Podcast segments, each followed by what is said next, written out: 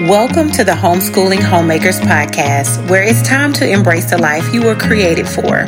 Come join me on a journey of being a keeper at home, creating a space for your husband and children to thrive, all while keeping Jesus at the center of it all. Hi, to one, mama to three, and I'm here ready to share with you practical tools to help you thrive in the roles you were created for.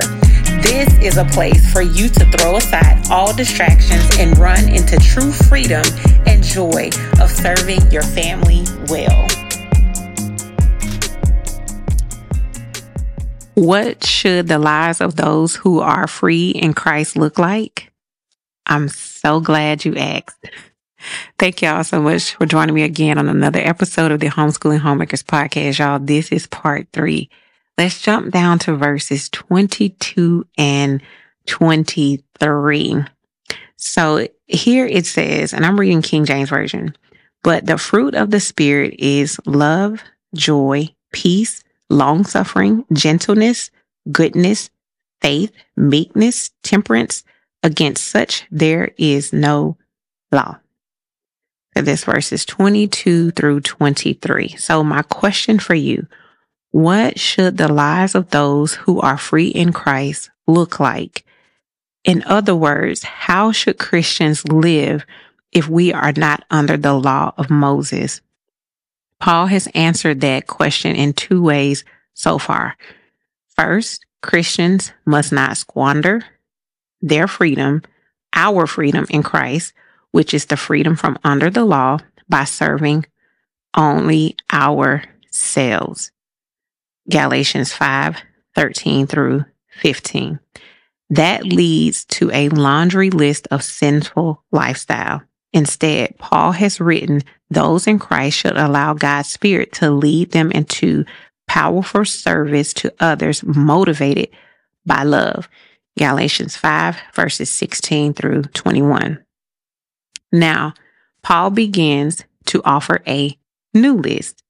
This describes what those in Christ should expect to see flowing from their lives when they let the Holy Spirit lead them.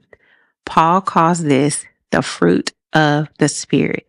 It's helpful to understand that this is meant to imply a single fruit. The Greek term is singular.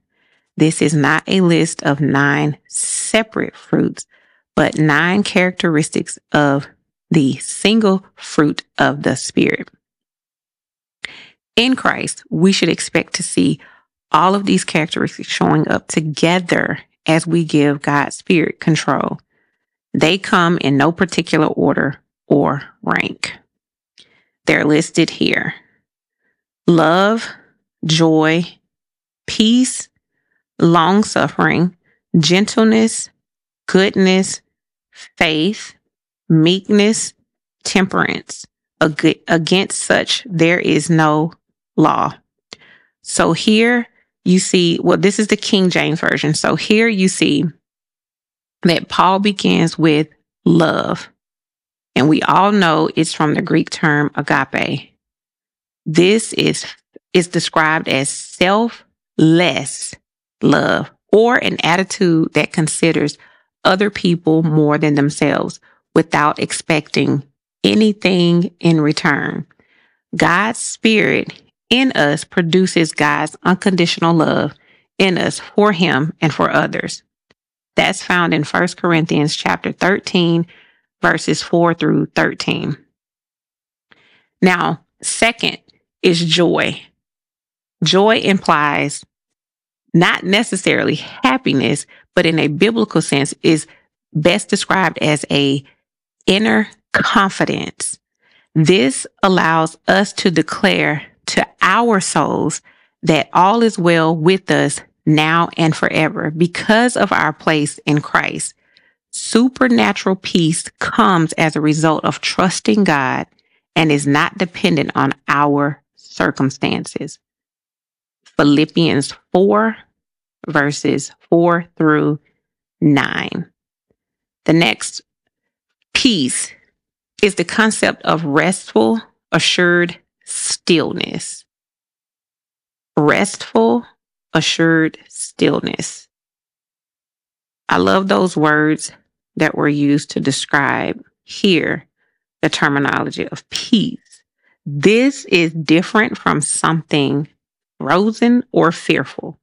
It's not the same as being restrained, nor does it mean of any lack of motivation. Biblical peace involves emotions such as assurance and an overall sense of spiritual calm. Next, we have patience. It's the ability in the spirit to wait on God's perfect timing, even when our personal agenda is failing. Patience includes controlling our response to circumstances. This contrasts with the error Paul gave in verse 20, translated fits of anger from the related word thymoi. Scripture uses this term patience to mean an ability to endure hardship, to weather the storm. Next, we have kindness. It may be simple, but it's not always easy. In the spirit, we can be kind to anyone, even those who are challenging and offensive. This word, this term includes concepts of being good and gentle. Goodness. Goodness is the ability to do something right in every circumstance. And if you look in the 1828 Webster Dictionary, words that fall under this term describe someone as respectable, honorable, and righteous. Faithfulness is a crucial word. In this word, with faithfulness derives the word faith. In the New Testament, this represents a kind of endurance driven by trust. In the Spirit, Christians can keep going in the right direction even when we don't fully understand God's plan, His agenda, what He's doing in the moment. Now, gentleness. It is not to be misunderstood as weakness or a willingness to let others always have their way. Instead, this is the supernatural ability in the Spirit's power not to demand control or be extreme in our response. Rather, we can submit to God's control over whatever situation we are in.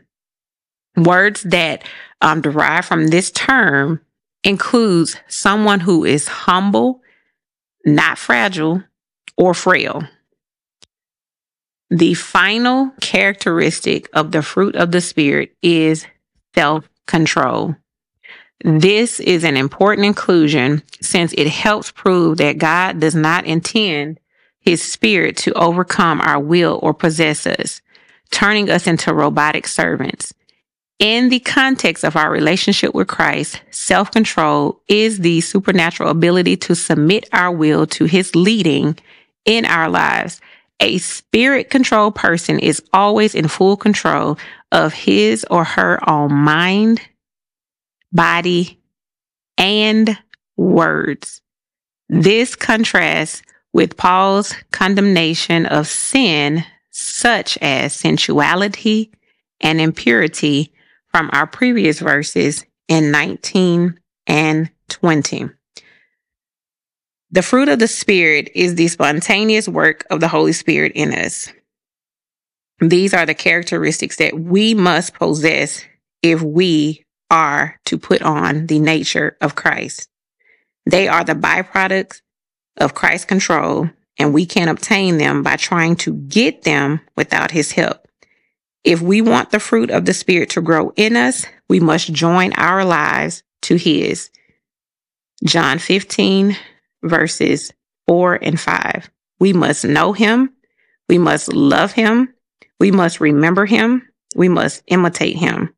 The result will be that we will fulfill the intended purpose of the law, loving God and man. Now, here's a question I want to pose to you until our next episode.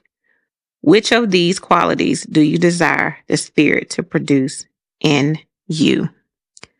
Until next time, remember to pray big and pray much.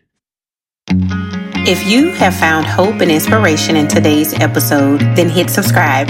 Make sure you don't miss a moment on this journey of being a keeper at home. I am so grateful for you, and I cannot wait to see all that God has in store for you.